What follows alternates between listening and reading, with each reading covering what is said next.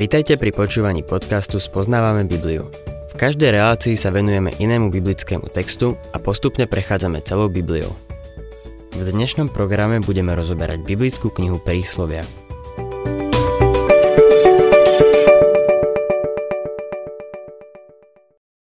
Milí poslucháči, vraciame sa späť do 11. kapitoly prísloví, ktorá je mimochodom veľmi dôležitá kapitola.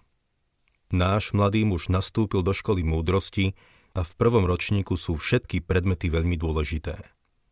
Učí sa veľmi praktické veci do života. Základom je samozrejme to, že bázeň pred hospodinom je začiatkom poznania. To je prvá lekcia. Hneď na to nasledujú čestnosť a bezúhonosť. Otvorme si teda 11. kapitolu prísloví a budem čítať 26. verš. Toho, kto zadržiava obilie, budú ľudia preklínať. Lež požehnanie je na hlave toho, čo ho predáva. Tento verš mi pripomína Jozefa v Egypte. Nezadržiaval obilie. Sedem rokov ho verne zhromažďoval a potom ním dokázal zásobovať celý svet vrátane svojho otca, svojich bratov a ich rodiny. Takisto mi pripomína Nebála. Ten, kto zadržiava obilie, bol určite on. Bol to blázon a to je aj význam jeho mena. Bol ženatý s krásnou ženou Abigail. Neviem, prečo sa za ňo vydala, okrem toho, že bol bohatý. Počas toho obdobia, keď sa Dávid skrýval pred Šaulom, sa staral o Nabálové ovce a veľakrát mu pomohol aj pri iných príležitostiach.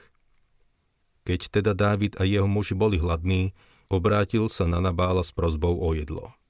Nabál ho odmietol. Vlastne urazil Dávidových poslov. Horkokrvný Dávid to nemohol nechať len tak. Vydal sa za Nabálom, ale na ceste stretol Abigail, aby ho uzmierila. Na Nabála toto príslovie úplne sadne. Nazdávam sa, že toto príslovie má pre nás aj duchovné ponaučenie. To obilie je Božie slovo. Je veľa kazateľov, ktorí zadržiavajú obilie. Kážu o politických problémoch a sociálnych otázkach namiesto toho, aby vyučovali Božie slovo. Nech je Boh milostivý k ukazateľom, ktorí zadržiavajú obilie. Všetci by sme dnes mali rozdávať obilie. To sa netýka len kazateľov. Sedíš len niekde bokom a zadržiavaš ho tým, čo sú v tvojom okolí. Môžeš byť veľkým impulzom k tomu, aby sa v tvojom okolí vyučovalo Božie slovo. Milý poslucháč, toho, kto zadržiava obilie, budú ľudia preklínať. Ale je to úžasné, keď za tebou niekto príde a poďakuje ti, že si priniesol slovo života.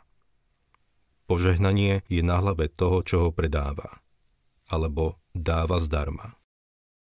27. verš Kto usilovne hľadá dobro, nájde priazeň. No kto vyhľadáva zlo, k tomu vstúpi. Toto je ďalší dôkaz, že čo človek rozsieva, bude aj žať. 28. verš Kto dôveruje vo svoje bohatstvo, sám padne, kým spravodliví budú pučať ako lístie. Keď náš pán rozprával podobenstva, ktoré verím vychádzali z reálneho života, povedal aj podobenstvo o istom boháčovi, ktorý sa rozhodol zrúcať svoje sípky a postaviť väčšie. Všetku svoju pozornosť sústredil iba na toto. Nie je nič zlé na tom stavať väčšie sípky, ale pán Ježiš povedal, že to bol blázon, lebo nemyslel na to, aby si staval niečo na väčnosť. V tomto spočíva nebezpečenstvo bohatstva. Nikto si nemôže kúpiť lístok do neba. 30. verš Ovocie spravodlivého je strom života, múdry je ten, čo získava duše. Voľakedy dávno sa v Spojených štátoch robil výskum, ktorý sa týkal detí kazateľov, lebo deti kazateľov si vyslúžia veľa kritiky. Zistilo sa, že niektorí americkí prezidenti vyrástli v kazateľských rodinách vrátane Woodrowa Wilsona. Takisto niekoľko výnimočných vedcov pochádzalo z kazateľských rodín. Vo všeobecnosti platí, že deti veriacich ľudí sa osvedčia. Dnes môžeme pozorovať malý závan seminárov o tom, ako dosiahnuť v rodine harmóniu. Prajem si, aby sme išli ďalej a neuspokojili sa s povrchnými znalosťami o tom, ako byť k sebe milý. To nie je odpoveď. Musíme sa obrátiť k Božiemu slovu a žiť doma zbožný život. Veľa rodinných problémov by vyprchalo, keby doma vládla spravodlivosť. Ovocie spravodlivého je strom života. Múdry je ten, čo získava duše. Dnes sa kladie veľký dôraz na osobné svedectvo. To je dobré. Myslím si, že je to jedna z najlepších vecí, ktorá sa v súčasnej generácii deje. Božie slovo vždy hovorilo, múdry je ten, čo získava duše. 31. verš Pozri, ak spravodlivý dostane odplatu tu na zemi, o čo viac bezbožník a hriešník. Raz príde súd. Už prichádza, o tom niet pochýb. V 12. kapitole sme ešte stále v prvom ročníku. Ten, kto rád príjme napomenutie, miluje poznanie. Kto nenávidí výčitku, je hlupák. Človek, ktorý rád príjma napomenutie, vie zhodnotiť, čo je skutočná priorita a čo má skutočnú hodnotu. Preto sa nechá poučiť. Zároveň však musím povedať, že keď aj ľudia počúvajú Božie slovo, najťažšie je dosiahnuť, aby ho aj poslúchali. Poslušnosť je úplne zásadná. Druhý verš. Dobrák získava priazeň od hospodina, ale prefíkaného muža odsúdi. V prvom žalme v piatom verši čítame Bezbožníci neobstoja pred súdom, ani hriešnici v zhromaždení spravodlivých. Bez ohľadu na slávu, bohatstvo či dôstojnosť, bezbožníka čaká smutný koniec. Boh rozhodne takých ľudí odsúdi. Prefíkaného muža odsúdi. Tretí verš. V zlobe človek nenájde oporu, no koreň spravodlivých sa nepohne. V kázni na vrchu náš pán povedal jedno podobenstvo, ktoré s týmto súvisí. Jeden muž si postavil dom na skale a druhý na piesku. Tá skala samozrejme symbolizuje Krista, ten pevný základ Božieho slova. Ďalšiu radu, ktorú náš mládenec dostáva, sa týka výberu manželky. Štvrtý verš. Statočná žena je vencom svojho muža, no nehanebnica je ako hnis v jeho kostiach. Len si spomeňme na všetky tie úžasné manželky, ktoré sa spomínajú v starej zmluve. Eva musela byť úžasná napriek tomu, že počúvla hada. Sára bola podľa 1. Petrovho 3.6 príkladná manželka. Mojžišova matka Jochebet bola nepochybne pozoruhodná žena. A potom boli ďalšie, ktoré neboli až také dobré a ktoré by sme mohli opísať ako hnis v jeho kostiach. Jóbovi jeho žena veľmi nepomohla. Je zaujímavé, že Satan vzal Jóbovi všetko, na čo sa spolíhal, okrem manželky, čo naznačuje, že Satan vedel, že Job v nej nebude mať oporu. Potom tu máme krvavú Ataliu a jej bezbožnú matku Izabel.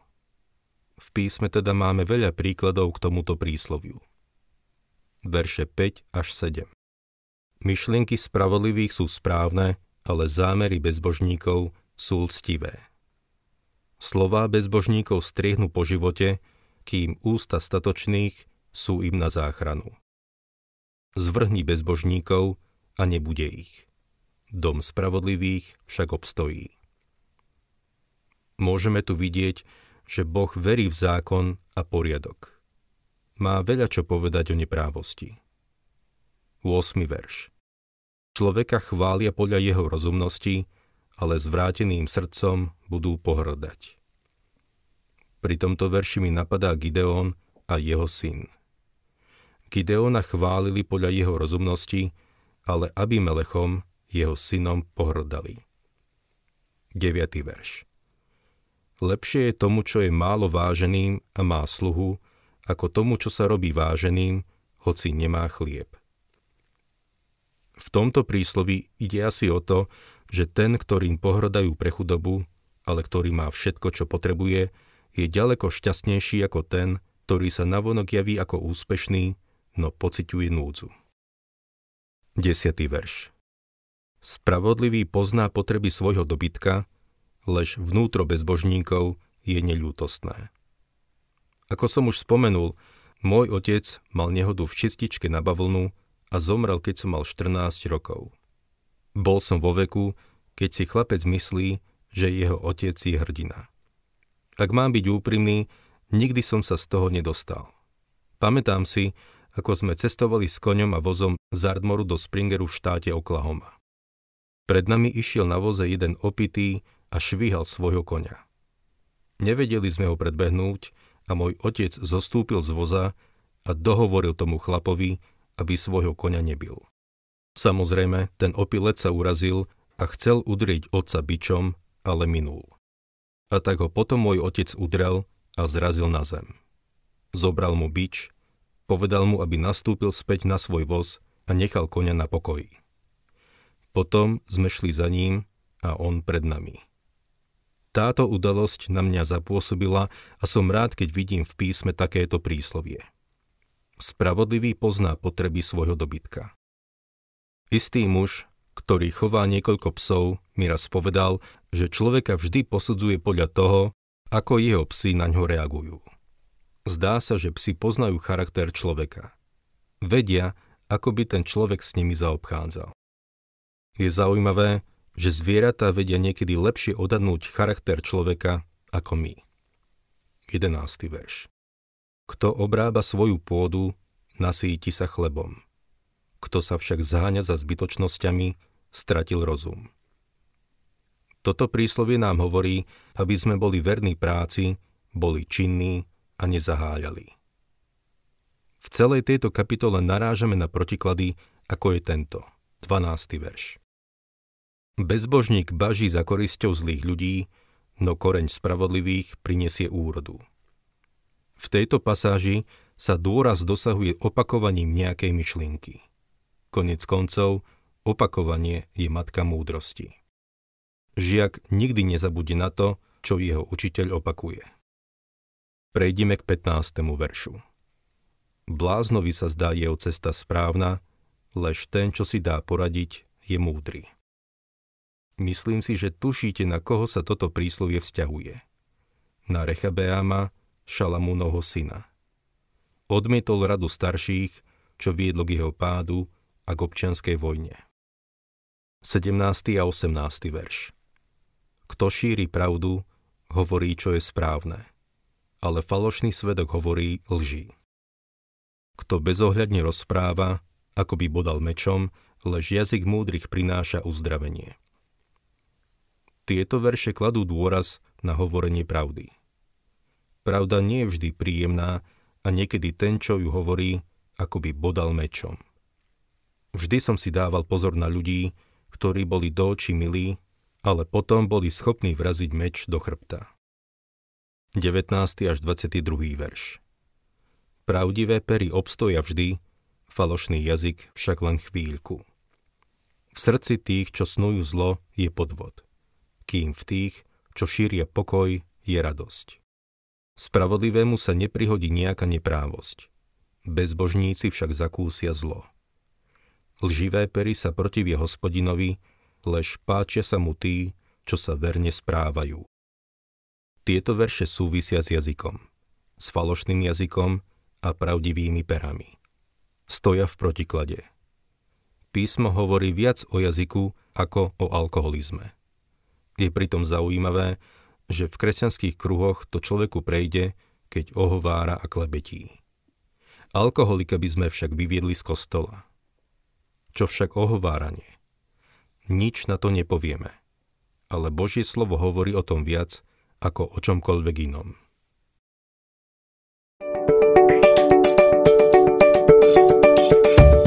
Ak sa vám páči program Spoznávame Bibliu, budeme radi, ak ho odporúčite svojim známym a dáte like, alebo nás začnete sledovať na facebookovej stránke Spoznávame Bibliu. A ak vás niečo oslovilo alebo zaujalo, napíšte nám cez Facebook alebo na adresu spoznávame.bibliu zavinač gmail.com.